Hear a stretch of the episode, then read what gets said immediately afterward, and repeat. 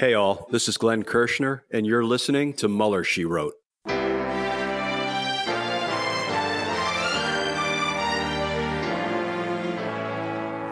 So, to be clear, Mr. Trump has no financial relationships with any Russian oligarchs. That, that's what he said. I, I, that's what I said. That's obviously what the, our position is. I'm not aware of uh, any of those activities. I have been called a surrogate at a time or two in that campaign, and I didn't have not have communications with the Russians. What do I have to get involved with Putin for? I have nothing to do with Putin. I've never spoken to him. I don't know anything about him other than he will respect me.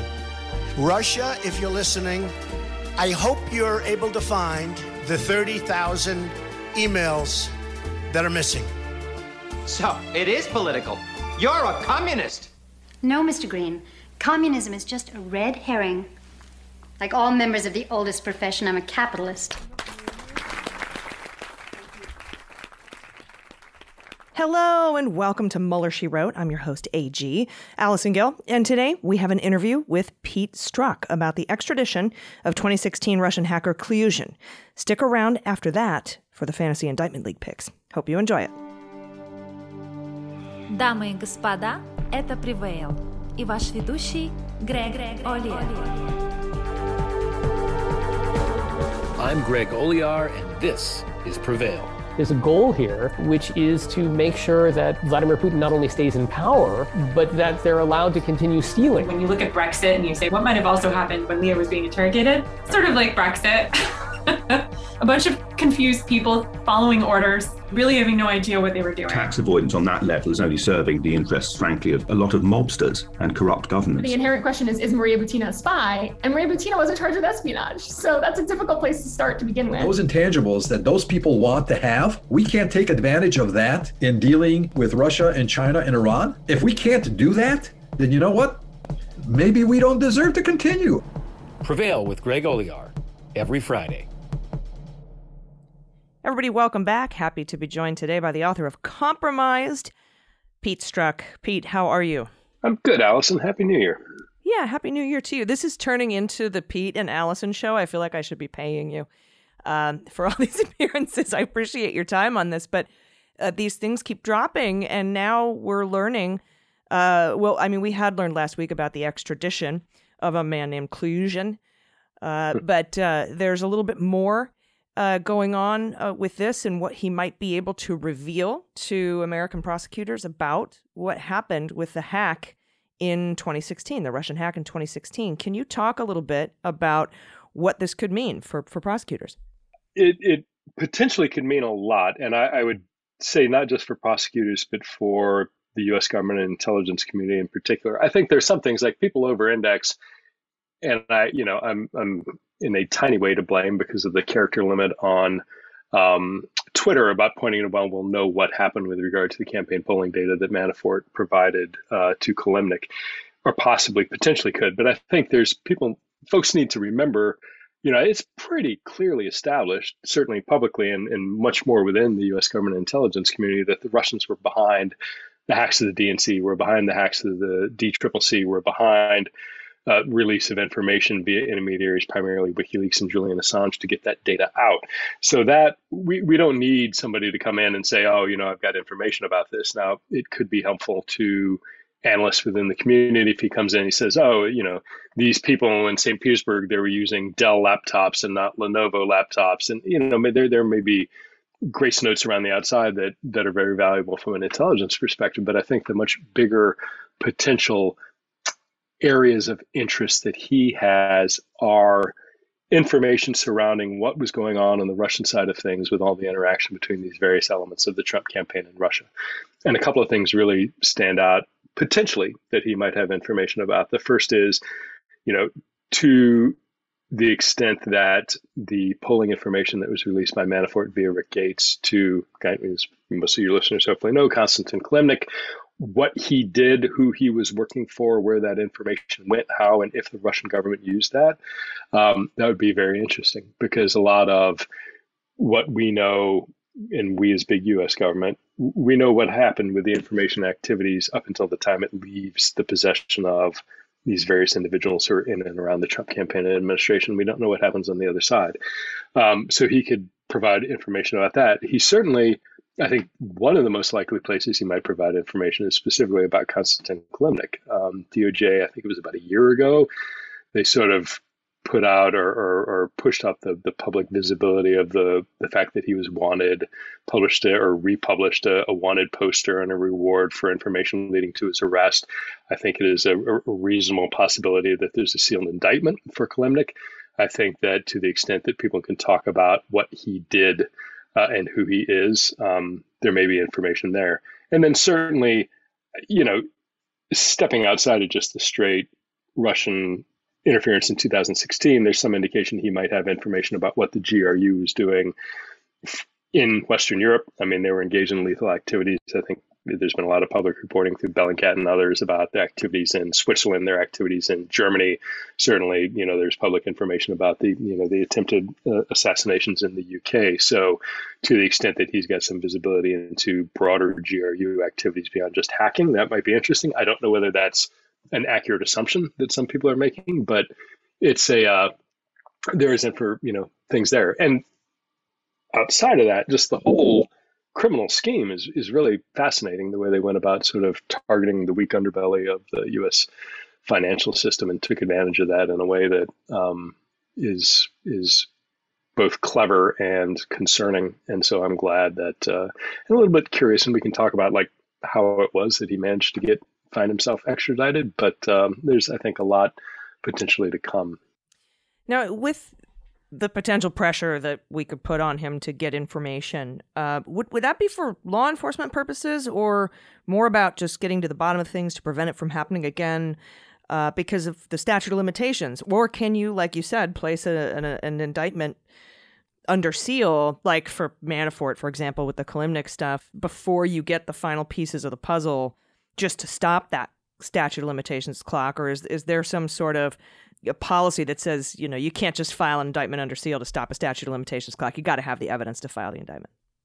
Well, no, you need evidence before you're going to file a charge. So, like anytime you're going to have a sealed indictment, um, or, or a complaint, you, you've got to have the evidence in hand to do it. You're not going to ever get a charging document with stuff, evidence you think prospectively you're going to be able to get. You don't bring those charges unless you have the evidence in hand that you need. So I don't think that there's anything that this is going to firm up, you know, a place where the government went out on a limb to charge somebody that doesn't happen. So if there are charges that exist out there, they exist because the government is ready to, to charge it. Now, what will happen is the government will increase charges. And a great example of that is Julian Assange. The initial charges for Assange were comparatively limited. And as the government did investigation, as they obtained additional information, that's where you saw a much more robust set of charges that were brought in against Assange in the form of superseding indictments that really dive into sort of the nasty, you know, non journalistic behavior that he was engaged in in terms of allegedly encouraging hacking in terms of allegedly assisting ed snowden getting out of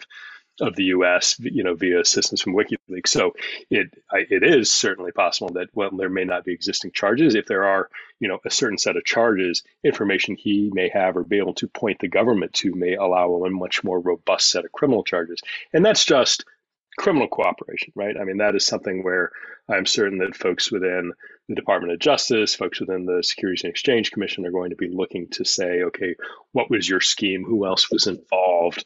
Um, not only you know what can we do to build charges or shore up our charges, what can we do to protect ourselves here, but there's going to also be, I mean, cooperation doesn't just have to be from a criminal perspective. You can get per cooperation from providing intelligence information. So there will be you know, I, I, think a when he gets here, and if and when he, you know, and he does have an incentive to cooperate because the charges are, are significant. And I don't think, you know, if he can work down a potential jail sentence, um, it's in his interest to do so.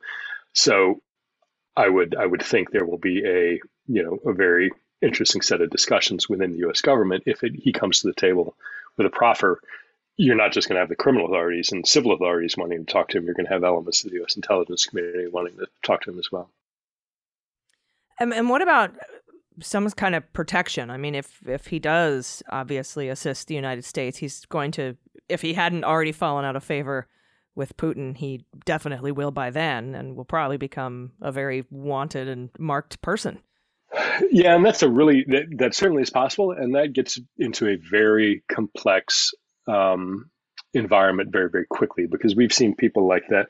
You know what he has, and there's some I've seen some speculation online that talks about the way and the manner that, in particular, the the DOJ um, charging document was worded that it almost seems to be in some places an attempt to show how he was scamming not only people within, you know, taking advantage of the U.S. filing system, you know, the Edgar filing system of the SEC, but also how he might have been scamming his own clients in Russia more than they knew. And so to create almost a little bit of tension or a little bit of friction between him and his notional, you know, not co-conspirators, but protectors or people who would ordinarily be interested in um, taking care of him in Russia, and that that might explain kind of this half-assed job by his attorney, kind of you know in, in lodging the appeal in Europe, uh, fighting one of the appeals, fighting his extradition. Apparently, sent it in by mail, so it arrived late, and there's some question, okay, that whether or not that was malpractice.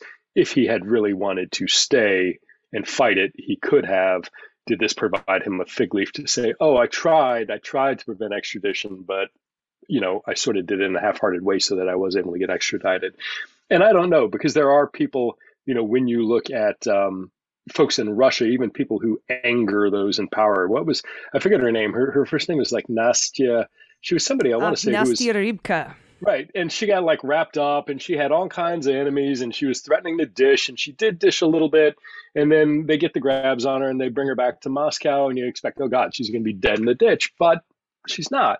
So the question go, is yeah. like, you know, you can have the totality information that you have can be so large that even if you dish and cooperate in a limited respect, there's still enough you've got tucked away and placed somewhere for safekeeping that you can go back and say, hey, look, it was bad. But if you really want to, like, you know, if I show up dead in the ditch, this is automatically going to get released and it's 100 times worse. So understanding how to navigate within Russia, the environment of you know whether or not you're a snitch and what that really looks like and what that means is a really really complex environment.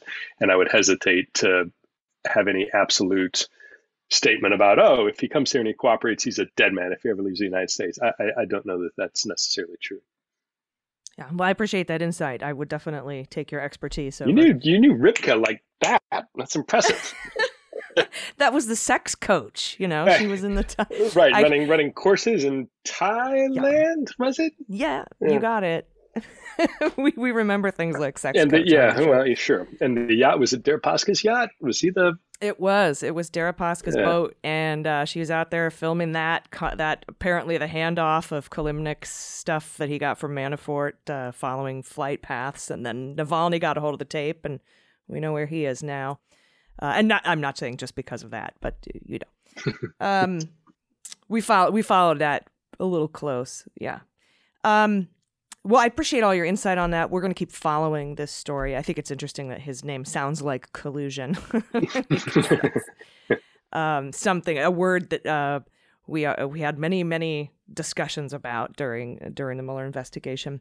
Uh, I wanted to move on before I let you go, though. We just finished watching um, to shift gears, we just finished watching some remarks given to Department of Justice employees by Attorney General Merrick Garland uh, about, well, uh, you know, I was looking, I was listening to it for his update on the January 6th insurrection investigation, but he, he tied it in with quite a few different things, uh, including the big lie, violent extremism, uh, now that uh, voting rights are under attack now because of the big lie. I mean, he tied it all together very well. I was wondering what your initial thoughts were. I was very impressed by the remarks. Uh, I think he covered what we need to cover, but you and I had had a discussion before that he should be talking about the resources that he's putting on this.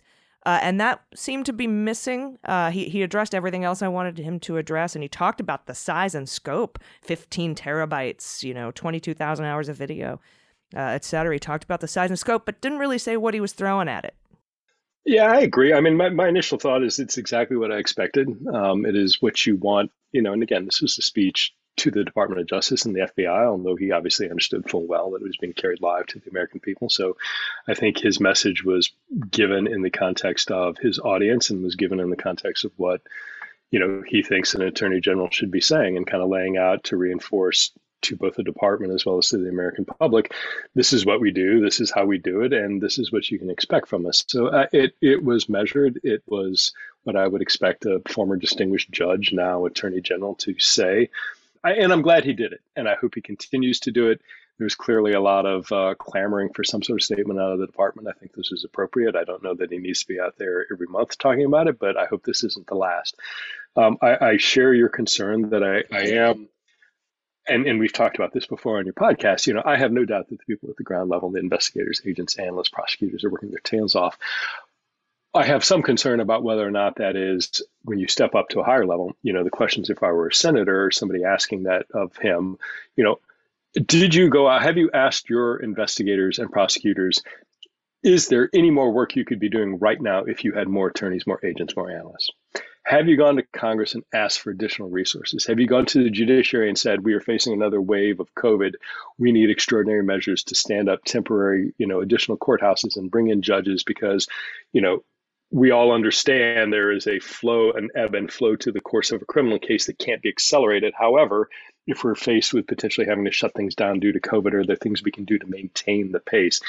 And again, that sense of, you know, we're all busy. You know, he said this is one of the busiest or one of the most, you know, largest cases in the, in the history. Well, no, it's the largest. Let's let's call it. I mean, there there is nothing close in American history to an investigation of this size. Period. Full stop.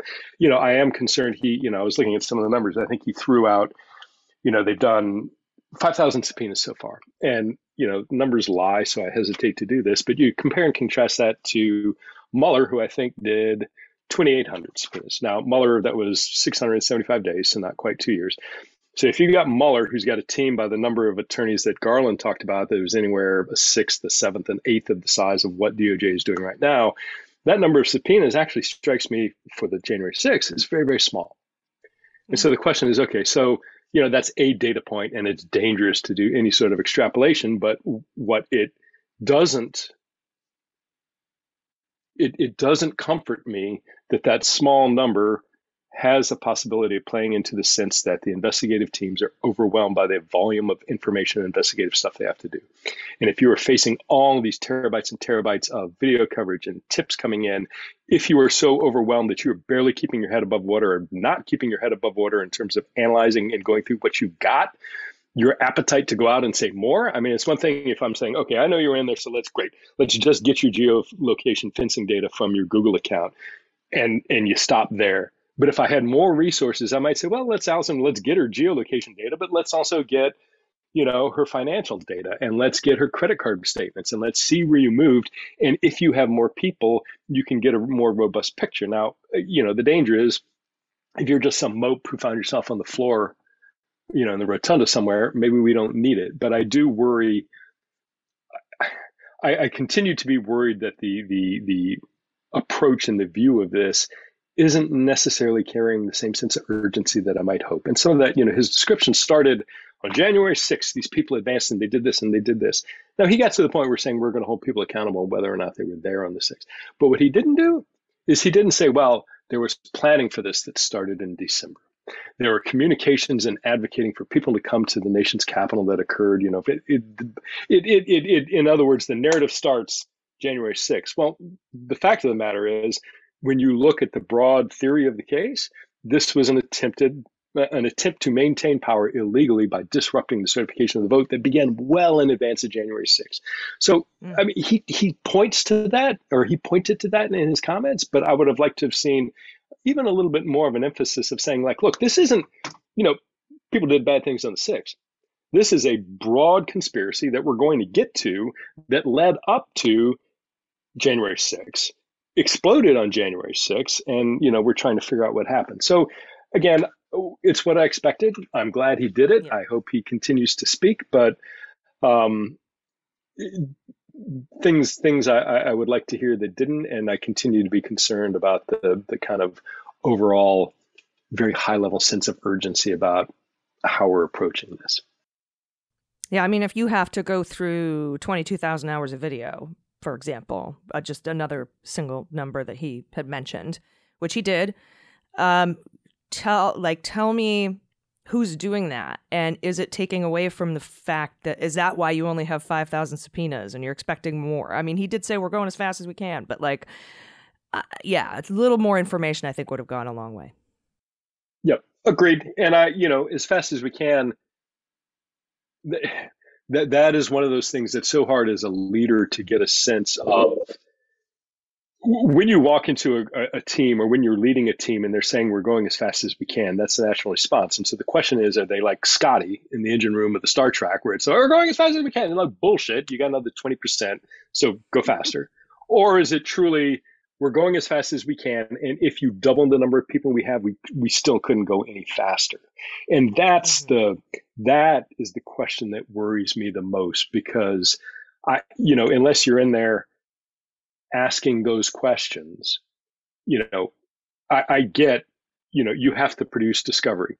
You have to give people the time to do it. The court will only, you know, schedule various hearings and milestones based on the pace that we have to do, and you have to solve these cases before you move up to the next level. You're not going to accelerate that pace. But there are all these other things on the investigative side that you can scope up potentially. Now, maybe maybe that's been done, but I, I still have a after the speech. I still have an Let uncomfortable. if it's been done, you know. Yeah, and and by the time this show airs and this interview airs, uh, we will have also heard Biden's remarks, which happen tomorrow on the actual anniversary of one six. He's going to be addressing the urgency of of the one six investigation. Maybe, perhaps he will discuss resources uh, as he may be the one to allocate those. Uh, and I, I know that Merrick Garland mentioned Congress, like, hey, get off your ass and give us the voting rights stuff that we need. But he didn't say, give us, get off your ass and give us the money we need to get the investigation done. So we'll, we'll see. Maybe there'll be more remarks to come. And I, I also am hoping and encouraging and writing and tweeting and sending letters to the, the U.S. Attorney's Office in D.C.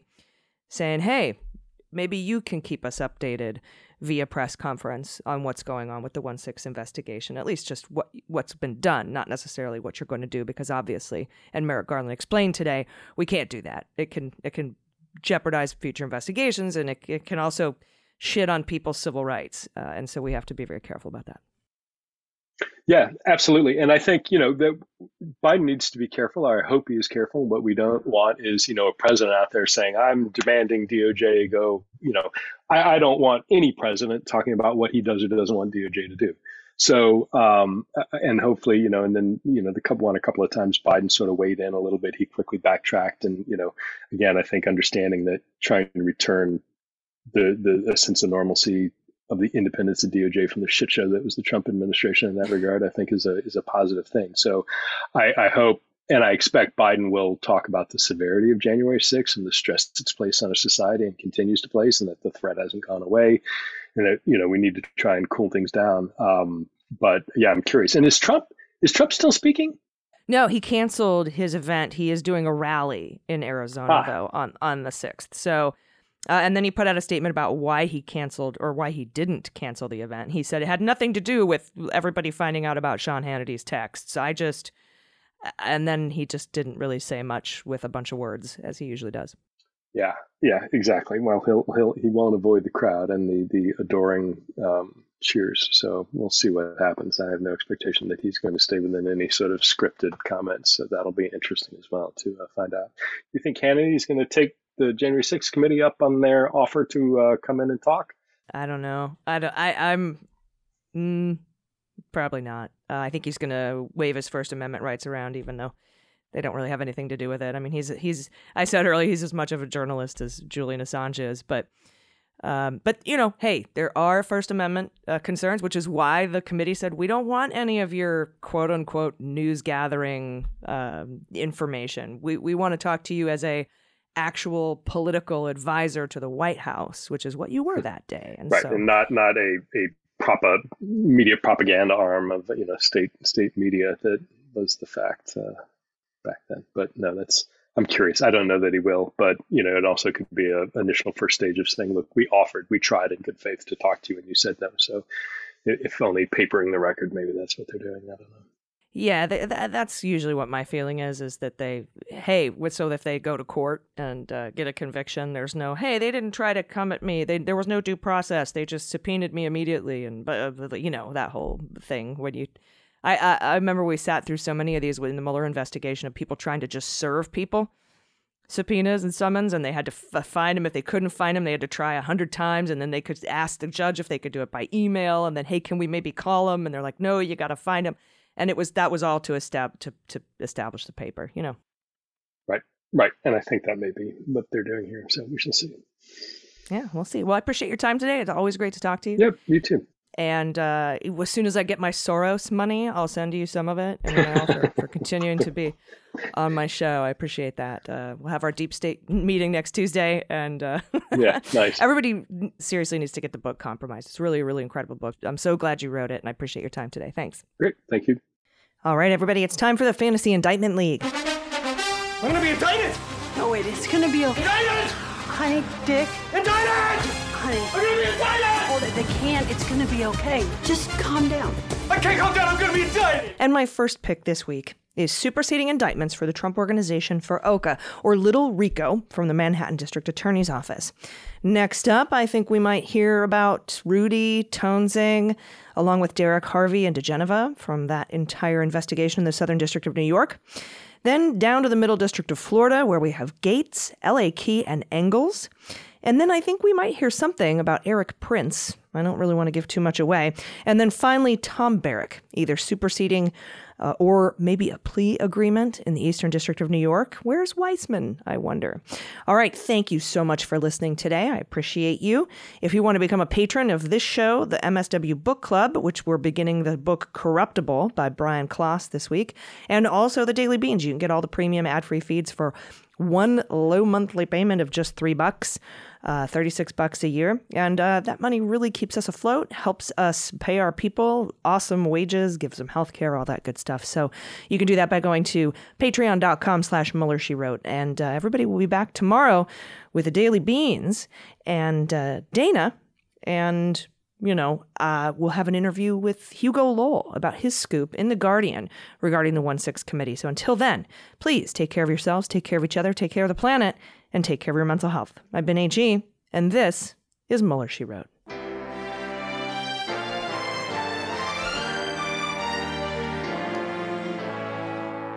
Mueller, She Wrote is written and produced by Allison Gill in partnership with MSW Media. Sound design and engineering are by Molly Hockey. Jesse Egan is our copywriter, and our art and web designer by Joel Reeder at Moxie Design Studios. Mueller, She Wrote is a proud member of MSW Media, a group of creator owned podcasts focused on news, justice, and politics. For more information, visit MSWmedia.com.